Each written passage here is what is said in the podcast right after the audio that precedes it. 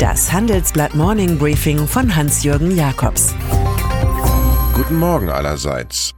Heute ist Mittwoch, der 28. August. Und das sind heute unsere Themen. Razzia bei der deutschen Börse.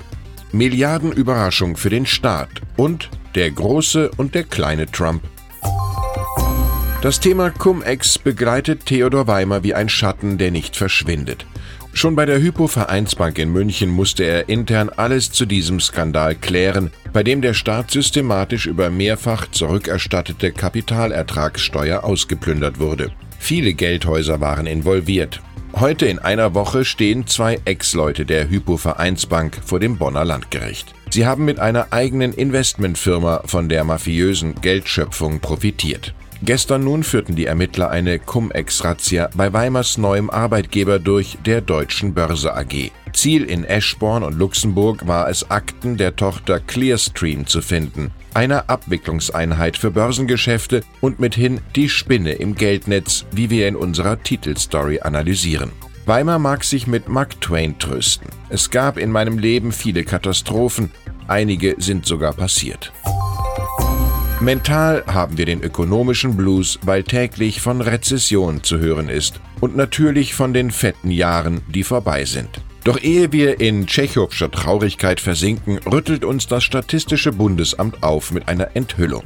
Die öffentlichen Haushalte machten im ersten Halbjahr 45,3 Milliarden Euro Überschuss.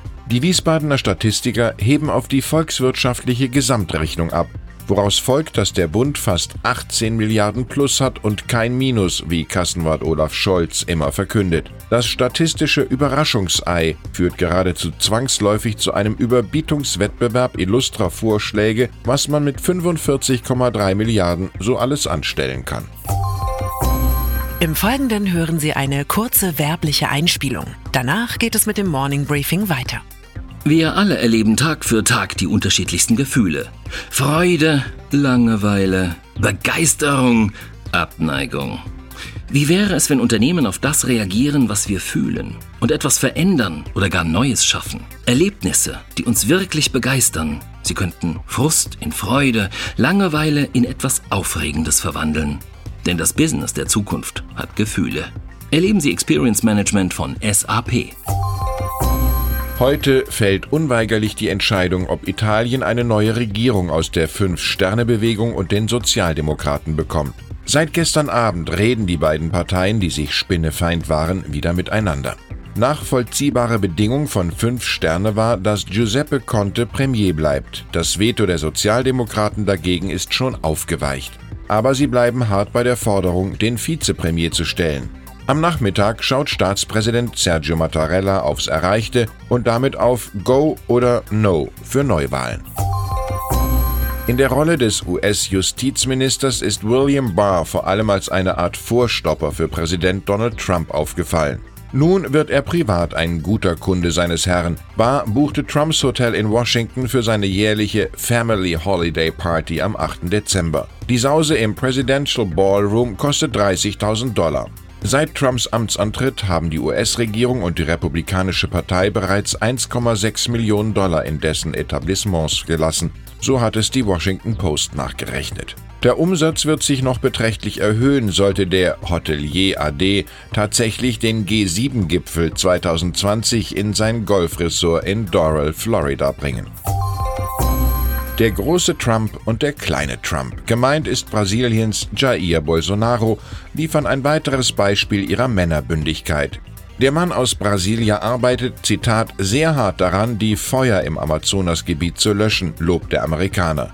Die Mehrheit der G7 hatte dagegen den Eindruck, das spät mobilisierte Löschflugzeug des Militärs reiche wohl doch nicht aus und bot 20 Milliarden Dollar Soforthilfe an. Einige unbequeme Wahrheiten zum nötigen Schutz der grünen Lunge der Welt, wie Frankreichs Präsident Emmanuel Macron den Amazonas nannte, empfindet Bolsonaro nun als Beleidigungen, die sofort zurückzunehmen seien. Sonst darf man folgern, brennt der Wald einfach weiter. Dem Menschen wurde die Rede gegeben, damit er sein Denken verberge, fand schon der französische Schriftsteller André Malraux. Mit einer neuen Mode im Finanzkapitalismus beschäftigt sich mein Kollege Peter Köhler. Es geht um die Lust, Unternehmen von der Börse zu nehmen. Das entsprechende Transaktionsvolumen stieg weltweit von 81 Milliarden Dollar in 2016 auf 125 Milliarden in 2018. Die Nummer ist eine Spezialität von Private Equity Firmen wie KKR, die derzeit bei Axel Springer eine Kostprobe ihres Könnens geben. Die New Yorker sind inzwischen mit 43,5 Prozent größter Aktionär und planen offenbar, die verbliebenen Kleinaktionäre für ein Delisting abzufinden.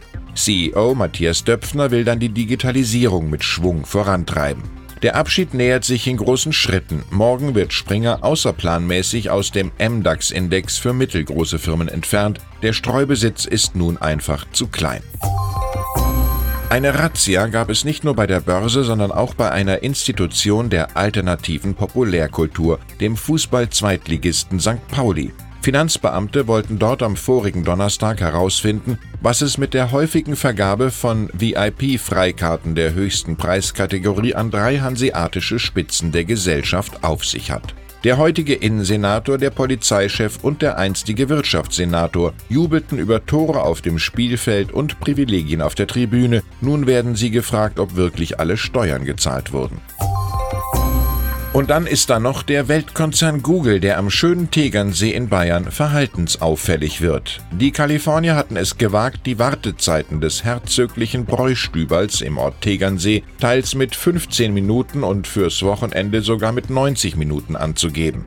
Dagegen klagt der Wirt vor dem Landgericht München, dass sein Fake-Angaben die Gäste abschrecken würden. Google kam prozesstechnisch auf die Idee, die Klage müsse in Mountain View, Kalifornien zugestellt werden und nicht wie geschehen am Deutschlandsitz in Hamburg. Wer Präzedenzfall googelt, erfährt nun, warum dieser herzögliche Schwank vom Tegernsee wichtig ist. Ich wünsche Ihnen einen vergnüglichen und erfolgreichen Tag ganz ohne Wartezeiten. Es grüßt Sie herzlich Ihr Hans-Jürgen Jakobs.